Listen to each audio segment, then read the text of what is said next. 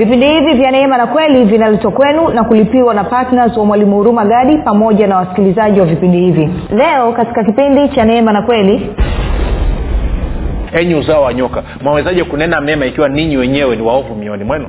Ko eidha wewe ni wa ukoo wa kwa adamu ama wewe ni wa ukoo wa yesu kristo.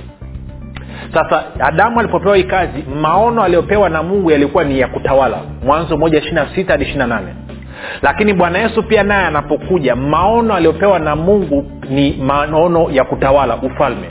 Luka 4 mstari wa 42 hadi 43 kwao eidha wewe ni waadamu ulitakiwa utawale ama wewe ni wakristo unatakiwa kutawala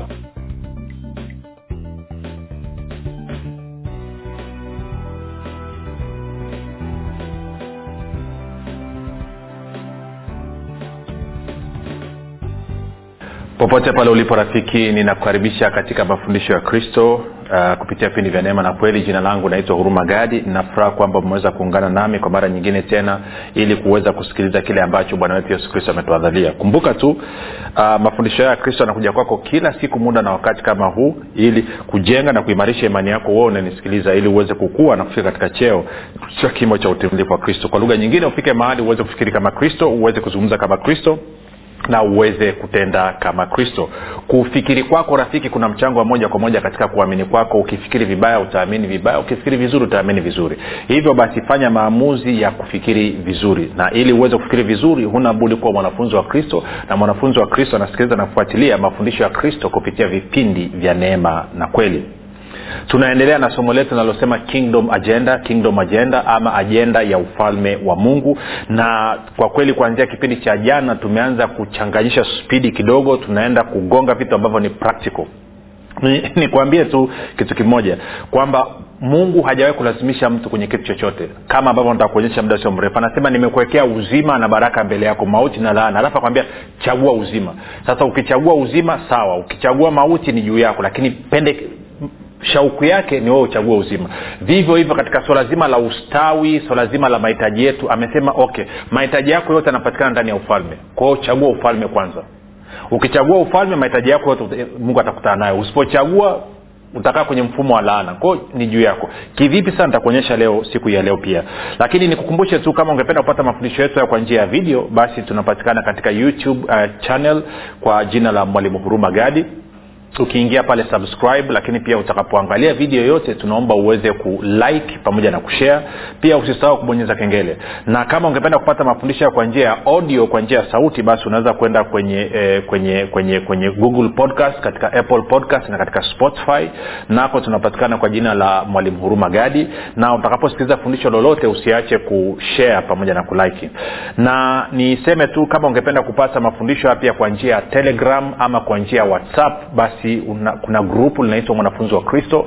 Unaweza ukatuma ujumbe mfupi tukasema niunge katika namba sifuri 78952 nawe utaunganishwa baada ya kusema hayo ni, ni, ni nitoe shukurani za dhati kabisa kwako wewe ambao umekuwa ukisikiliza na kufuatilia mafundisho ya kristo kupitia vipindi vya neema na kweli. Ninajua maisha yako yanabadilika kile itwapo leo lakini pia asante kwa vile ambavyo umekuwa ukihamasisha wengine waweze kusikiliza na kufuatilia mafundisho ya kristo kupitia vipindi vya neema na kweli. Ni kushukuru pia kwa wewe kwenda kuwafundisha na kuwashirikisha wengine kile ambacho wewe mwenyewe umejifunza na kukisikiliza lakini pia ni ni ni, ni, ku, ni kushukuru wewe ambao umekuwa ukifanya maombi kwa ajili ya wasikilizaji wa vipindi vya neema na kweli kwa ajili ya kwangu mimi pamoja na timu yangu ambao tunakuandalia mafundisho haya. Asante sana kwa maombi yako asante sana kwa uaminifu wako. Kama nilivyosema nitaendelea kukumbusha tena endelea katika maombi yako. Omba macho ya mioyo ya wasikilizaji ifunguliwe.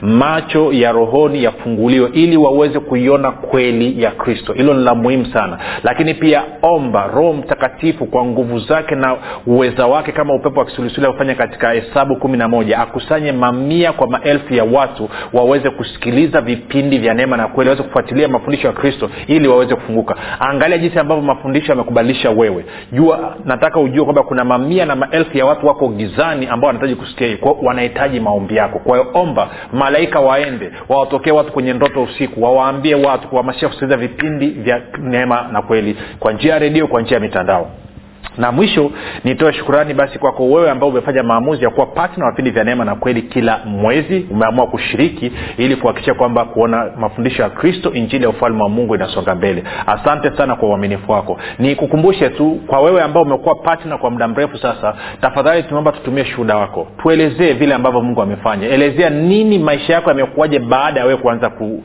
kuwa patna katika vipindi vya neema na kweli.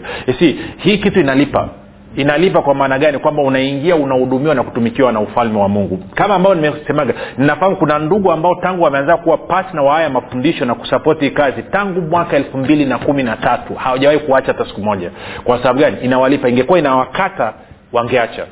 Lakini kwa sababu inawalipa wamekuwa wameongezeka. Kwa hiyo nitakueleza huko mbele nitakupa shuhuda chache labda alafu tutaona jinsi inavyokuwa. Kwa hiyo nikushukuru sana wewe ambao umefanya maamuzi unabadilisha maisha ya watu wa kutumia kipato ambacho mungu amekupatia baada ya kusema hayo basi rafiki nataka tuendelee na somo letu e, nataka tuendelee na somo letu linalosema uh, kingdom agenda ama kipaumbele cha ufalme wa mungu. Na moja kwa moja nataka niende kwenye kwenye luka kumi na mbili mstari ule wa ishirina tisa hadi wa thelathini na mbili ntakumbusha mambo machache alafu tutaendelea na topiki yetu tuliyoanza jana e, nadhani ni muhimu tukaendelea nayo. Nikukumbushe tu kwamba mungu si okay niseme hivi haraka haraka. Mungu anapoangalia hapa duniani anaona makundi mawili ya watu. Una kundi la kwanza ambalo bado wako ndani ya adamu na hawa ni watu wote waliozaliwa na mwanamke watu ambao hawajazaliwa mara ya pili. Alafu na kundi lingine wako ndani ya kristo hawa ni watu wote waliozaliwa mara ya pili kupitia roho na neno kwa hayo ndo makundi mawili ambayo yanaonekana yana, yana kwao wewe eidha ni wa ukoo wa kwa adamu ama wewe ni wa ukoo wa yesu kristo. Period. Hakuna hakuna familia ni hizo familia mbili tu ziko hapa duniani. Ndio maana wakati katika mwanzo e, mlango ule wa tatu baada ya adamu kuasi mungu anatoa unabii anasema kwamba e, uzao wa mwanamke utakuponda we kisigido na uzao wa nyoka Amin, uzao wa mwanamke utakuponda kichwa na uzao wa nyoka utakugonga kisigino. Uzao wa nyoka ni nani? Uzao wa nyoka ni wale wote ambao wajazaliwa mara ya pili. Ambayo ikiwa ni pamoja na mafarisayo na masadukayo viongozi wa dini waliokuwepo wakati ule kipindi cha yesu. Nenda kasoma matayo kumi na mbili utaona ndipo yesu anavyowaambia. Enyi uzao wa nyoka mwawezaje kunena mema ikiwa ninyi wenyewe ni waovu mioni mwenu? Ko eidha wewe ni wa ukoo wa kwa adamu ama wewe ni wa ukoo wa yesu kristo sasa adamu alipopewa hii kazi maono aliyopewa na mungu yalikuwa ni ya kutawala. Mwanzo moja ishiri sita hadi ishiri nane. Lakini bwana yesu pia naye anapokuja maono aliyopewa na mungu ni maono ya kutawala ufalme. Luka 4 mstari wa 42 hadi 43 kwao eidha wewe ni waadamu ulitakiwa utawale ama wewe ni wakristo unatakiwa kutawala. Bahati mbaya adamu na kizazi chake wakaasi walipoasi wakakataa maono ya kuhakikisha kwamba ufalme wa mungu unasonga mbele katika dunia nzima. Hivyo mungu akawatoa katika maisha ya ndani ya ufalme ndani ya bustani ya eden akawaweka nje. Na kwa maneno sasa hivi ikawa ili waweze kusurvive ishi yao inatokana na wao kufanya kazi ngumu na kuvuja jasho. Kwao ghafla maono yakabadilika badala ya maono kuwa ni kueneza ufalme wa mungu hapa duniani maono yakawa ni survival. Kwamba kila kitu nachofanya ni ili niweze kupata kuishi kuangaikia maisha na huo unaitwa ni mfumo wa laana.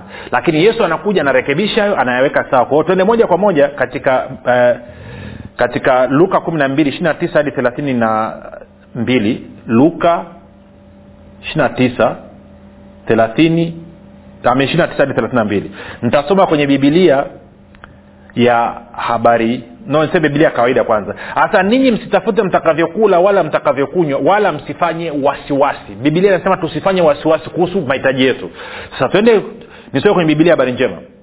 Anasema hivi basi msivurugike akili ama kwa lugha nyingine msichanganyikiwe mkihangaika juu ya mtakachokula au mtakachokunywa kwa maana hayo yote yanahangaikiwa na watu wote wasiomjua mungu baba yenu anajua kwamba mnahitaji vitu hivyo. Shughulikeni kwanza juu ya ufalme wa mungu kipaumbele ufalme wa mungu kwanza na hayo mtapewa kwa ziada. Hayo mtapewa kwa ziada. Msiogope enyi kundi dogo maana baba yenu amependa kuwapeni ufalme. Safeni taratibu rafiki. Hajasema usifanye kazi. Hajasema usifanye kazi.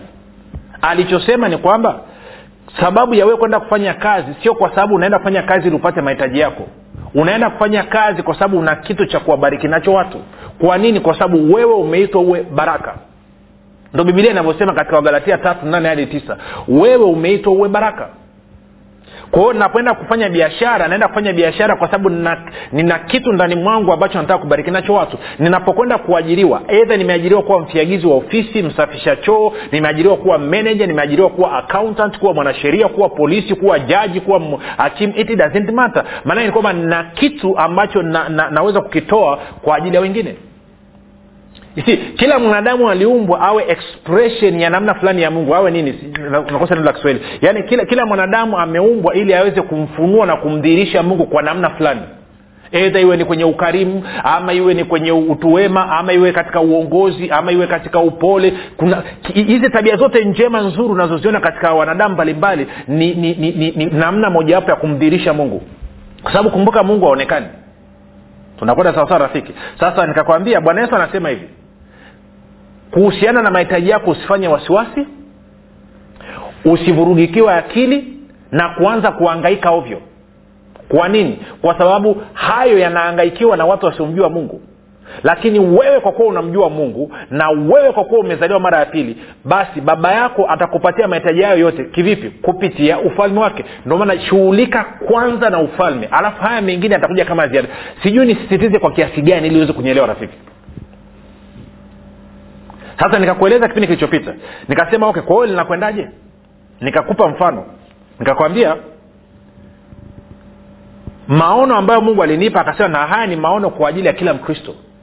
Wote tunatakiwa tuhakikishe kwamba watu wote wanaingia katika ufalme wa mungu na wakishaingia wanafundishwa ili wakuwe na kufika katika cheo cha kimo cha utimilifu wa kristo wamfananie kristo. Eidha huko lutheran huko anglikana huko tag huko eagt huko sijui pentecoste it doesn't matter. Hiyo ndio kazi yako wewe. Hili sio swala la itikadi la kidhehebu. Tunazungumza kingdom agenda. Tunazungumzia ajenda ya ufalme wa mungu. Sio ajenda ya madhehebu. Tunakwenda sawasawa sasa na kinachosumbua sasa hivi kwenye kanisa ni umaskini. Eidha unakubali ama ukubali na hata ninyi ambao mnajidai vibosile vi, vi ambao mnasema mna ajira mmejaa mikopo. Hilo unalijua. Unalifahamu kabisa. Sasa wakati mungu ananiambia kwamba nenda kwenye redio hizi za kukava tanzania nzima nikakwambia tukahesabu tukakuta kuna redio kumi na tatu na jumla inahitajika milioni ishiri na moja kila mwezi. Na hizi fedha haziko mbinguni. Hizi fedha ziko duniani na kwa maana hiyo mungu anatafuta watu ambao watajikomiti wao na biashara zao pamoja na kazi zao ili mungu atumie hizo biashara na hizo kazi kupitisha hiyo fedha. Na nikakwambia ili milioni ishirina moja iweze kuja mikononi mwa urumagadi alipia vipindi vya redio maanake ni kwamba lazima ufalme wa mungu uproduce utengeneze milioni mia mbili na kumi. Ili milioni ishirina moja ikishaenda kwa urumagadi hiyo nyingine milioni mia moja themanina tisa ibakie mikononi mwa watu ini otherwise inasababisha uchumi kukua? Ndivyo ndo, sisi mnavyokwenda mbona hata duniani ndo inakwenda hivyo? Okay koja nikupe mfano mdogo. Serikali ya jamhuri ya muungano wa tanzania ilipoamua kujenga nini eh, nini ki, ki, kituo cha kuzalishia umeme kule rufiji kama unafahamu hiyo story megawat zaidi ya elfu mbili. Maana nini? Maana ni kwamba wameamua tunataka kujenga kituo cha kuzalisha umeme na kwa maana hiyo ikabidi watafute wakandarasi wa kujenga kile kituo. Kwa hiyo chukulia serikali ya tanzania ndio serikali ya ufalme wa mungu. Na yule mkandarasi aliotafutwa chukulia ndio urumagadi kwa hiyo anayetakiwa kulipa nani? Kwa hiyo serikali inatakiwa ilipe wale wakandarasi. Lakini ile ile inavyoenda kwa wakandarasi kumbuka pia kuna watu wengine pale wanatakiwa kushughulika. Kuna watu watafikiwa na ile hela kuna watu ambao watapeleka vyakula kuna watu watapeleka nondo kuna watu watapeleka simenti kuna watu watapeleka mbao kuna watu watatoa magari kuna watu watatoa ujuzi. Si ile project ndogo tu inagusa maeneo kibao ya uchumi wa nchi. Kwao na utaratibu wa mungu ni hivyo hivyo serikali ya mungu ndivyo ilivyo. Si hela haiwezi kwenda mali kama hamna kazi. Si tunapojenga serikali inapojenga labda reli ama inatengeneza barabara ama inavyojenga shule inapojenga zaanati hospitali. Inapotoa hiyo tenda maanake ni kwamba watu wanaenda kufanya hiyo kazi. Watu wakifanya hiyo kazi wanalipwa. Na ufalme wa mungu unafanya kazi hivyo hivyo rafiki. Huwezi ukakaa tu ukasema nini namwaminia bwana niletee milioni tano. Okay, unafanya nini ili unashiriki kwenye kazi gani ya ufalme? Maana kuna watu wamekaa wanaomba wanafunga usiku na mchana kwamba mungu awaletee hela. Utasubiri sana haiji tafuta mahali ambako ufalme wa mungu unafanya kazi. Nenda kwenye hayo maono kwenye hiyo project ambayo mungu ameweka. Edha ni kwa mtumishi ama kwenye kanisa fulani. Theni partner. Ingia pale sema nami nataka kushiriki. Usikae tu hivi unasema nimefunga. Wengine wanaenda mlimani unafunga mpaka tumbo limegusa mgongo nategemea ile inakuja. Haiji. Hakuna serikali yoyote iwe ni ya duniani iwe ni ya mbinguni ama iwe ni ya kuzimu ambayo inatoa fedha bure. Hakuna always inatoa kwa makusudi fulani. Always inatoa kwa malengo fulani.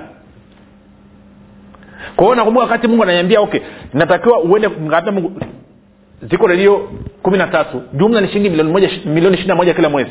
Nafanyaje akasema nataka utafute watu mia tatu.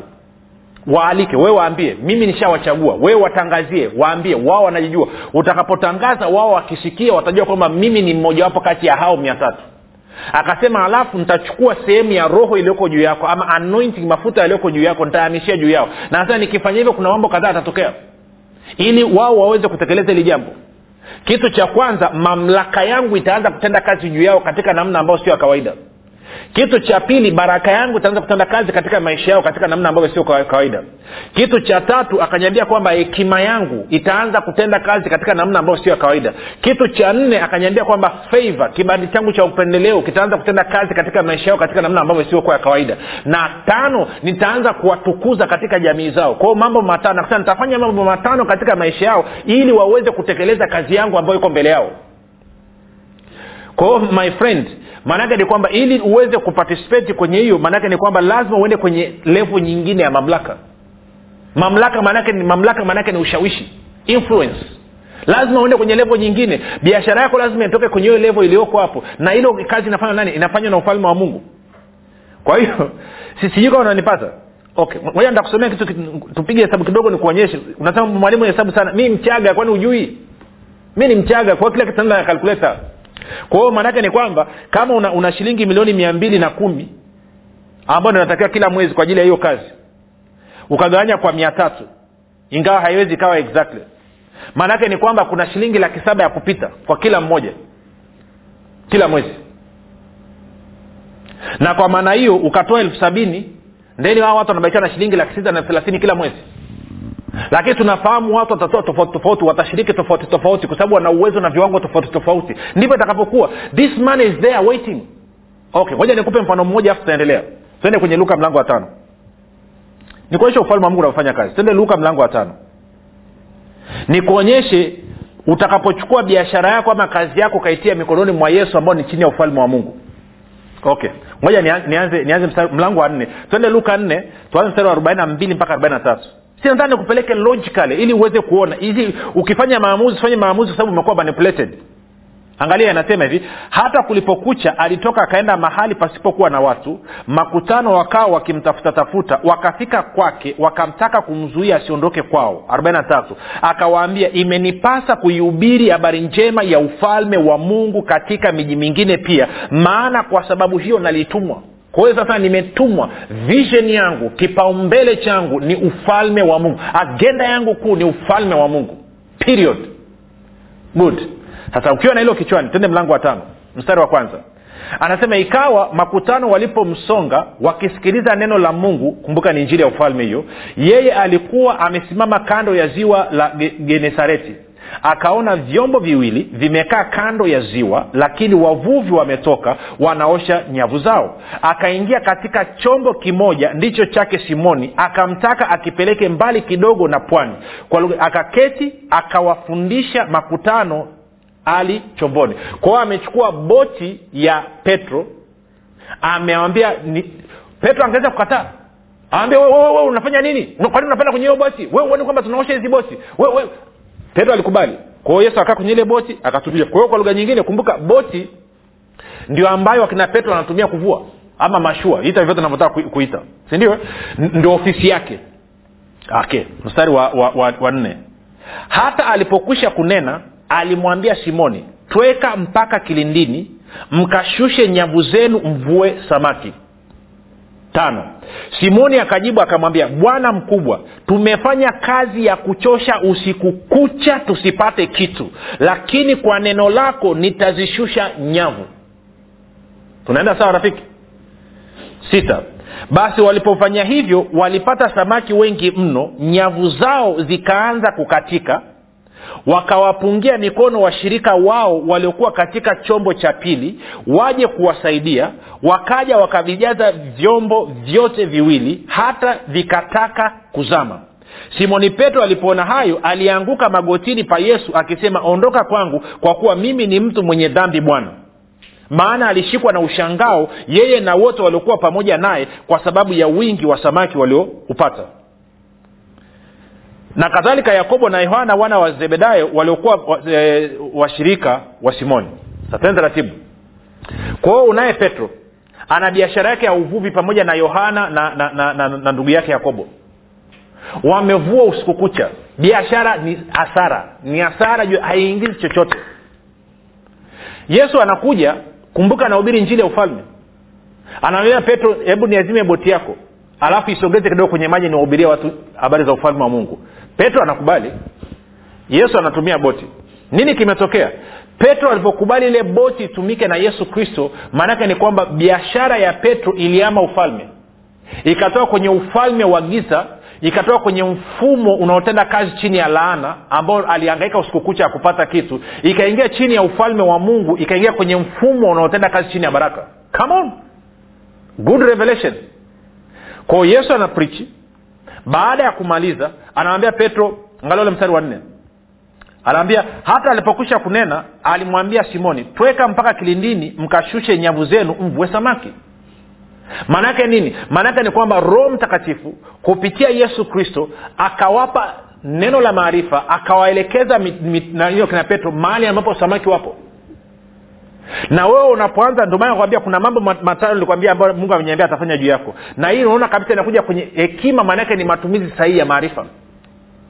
Kwa na wewe unaposema biashara yangu kuanzia leo hii kazi yake agenda yake kazi yangu kuanzia leo ni kuhakikisha kwamba injili ya ufalme wa mungu inasonga mbele. Kwamba nikiwa ofisini nitahakikisha kwamba nashirikisha watu habari za ufalme wa mungu. Nikiwa kwenye biashara yangu nitahakikisha kwamba nashirikisha watu habari za ufalme wa mungu. Na ikiwa kuna maono ambayo yanapeleka injili ya ufalme wa mungu leo mbele nitayasapoti ndeni mungu anasema aha hii biashara na hii kazi sasa hivi imeingia imeama ufalme. Imetoka kwenye ufalme wa giza chini ya mfumo wa laana wa kazi ngumu na kuvuja jasho na imeingia chini ya ufalme wangu chini ya mfumo wa baraka. Na kwa maneo kuanzia sasa hivi ufalme wa mungu utatenda kazi kwa niaba ya huyu mtu. Hasa nikuulize swali vipi kama petro angekataa kutoa boti? Maana yake ni kwamba hii ofa ya kupata samaki asingepata. Lakini angalia wao wenyewe walipokuwa wanatumia nguvu zao na kuvuja jasho wanasema usiku kucha wameangaika wakupata kitu. Angalia ule mstari wa tano. No mstari, mstari, mstari, e, mstari wa tano. Anasema simoni akajibu akamwambia bwana mkubwa tumefanya kazi ya kuchosha usiku kucha tusipate kitu lakini kwa neno lako nitazishusha nyavu. Sasa nikuulize biashara yako inafanyaje? How good is it? Kazini kwako vipi? Ama ndo kile unavyofanya kazi madeni yanaongezeka biashara yako vipi? Imefika biashara mpaka sahivi unaichukia hata utaki kwenda kufungua. Unajua shida ilipo rafiki ni kwa sababu biashara umefungua yes. Kazini yes. Lakini hiyo biashara iko chini ya mfumo wa laana chini ya ufalme wa giza. Transfer kwa kujikomiti kwamba mungu tumia biashara yangu mimi kupeleka injili mbele. Mungu tumia kazi yangu mimi kupeleka injili mbele. Sio tu kwamba kazi yangu naruhusu itumike kwa ufalme wa mungu na mapato yangu pia naruhusu yatumike kwa ufalme wa mungu. Na mungu sio dhalimu kumbuka nimekwambia kazi ya kukusanya hela za kupeleka injili ni za ufalme wa mungu. Lakini anahitaji mahali pa kupitishia. Si samaki walikuwepo baharini rafiki bila petro kufuata maelekezo ya yesu wale samaki wasingetoka kule chini. Angalia boti ya petro ikajaa samaki. Boti ya yakobo na yohana zikajaa samaki zikataa kuzama. Unadhania uchumi wao ulibalika kwa kiasi gani kama walikuwa wanahitaji ada za watoto shule unadhani walipata ama wakupata kama walikuwa wanahitaji mtaji unadhani walipata ama wakupata angalia jinsi ambavyo uchumi wao ulibadilika baada ya biashara zao baada ya biashara yake kubali kwamba ikatumika katika ufalme wa mungu.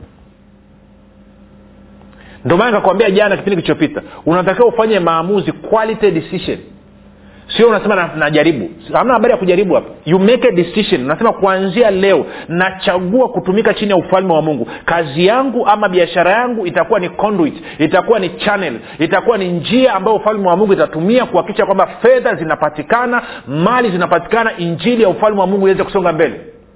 Wengine mna maduka ambayo ni ya kwenu.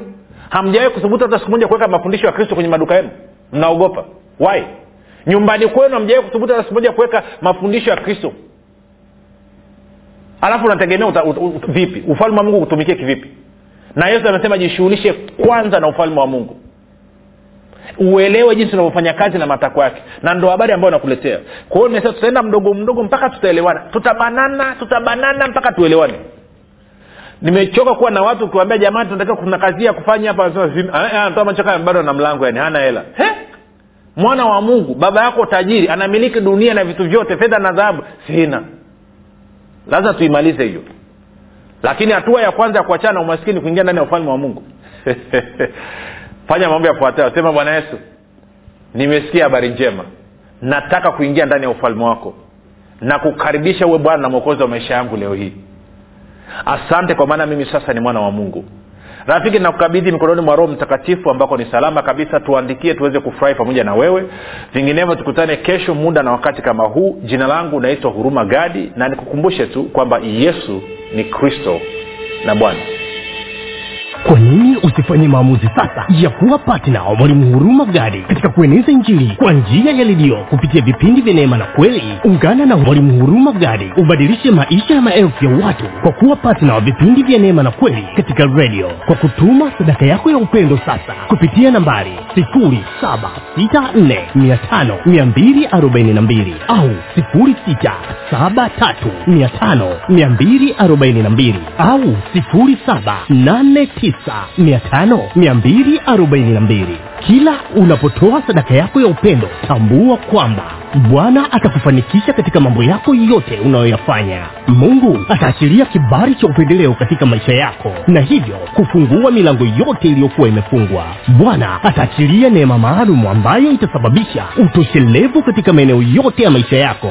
ili wewe uzidi sasa katika kila kazi njema. Mungu aliyemtuma mwalimu huruma gadi kupitia yesu kristo atawajibika katika kuhakikisha anakujaza mahitaji yako yote sawasawa na wingi wa utajiri na utukufu wake. Katika kristo yesu utafaidika na maombi maalum yanayofanywa na mwalimu huruma gadi pamoja na timu yake kwa ajili ya patnas na watu wote wanaochangia vipindi vya neema na kweli ili baraka ya bwana izidi kutenda kazi kwa ufanisi katika maisha yako fanya maamuzi sasa ya kuwa patina wa mwalimu huruma gadi katika vipindi vya neema na kweli kwa njia ya redio ili ueneze njiri ya ufalme wa mungu na kufanya mataifa yote kuwa wanafunzi wa kristo kama bwana yesu alivyoagiza. Ushiriki wako ni muhimu sana katika kufanya wengine wamjue yesu kristo tuma sadaka yako ya upendo sasa kupitia nambari 7645242 au 6735242 au 7895242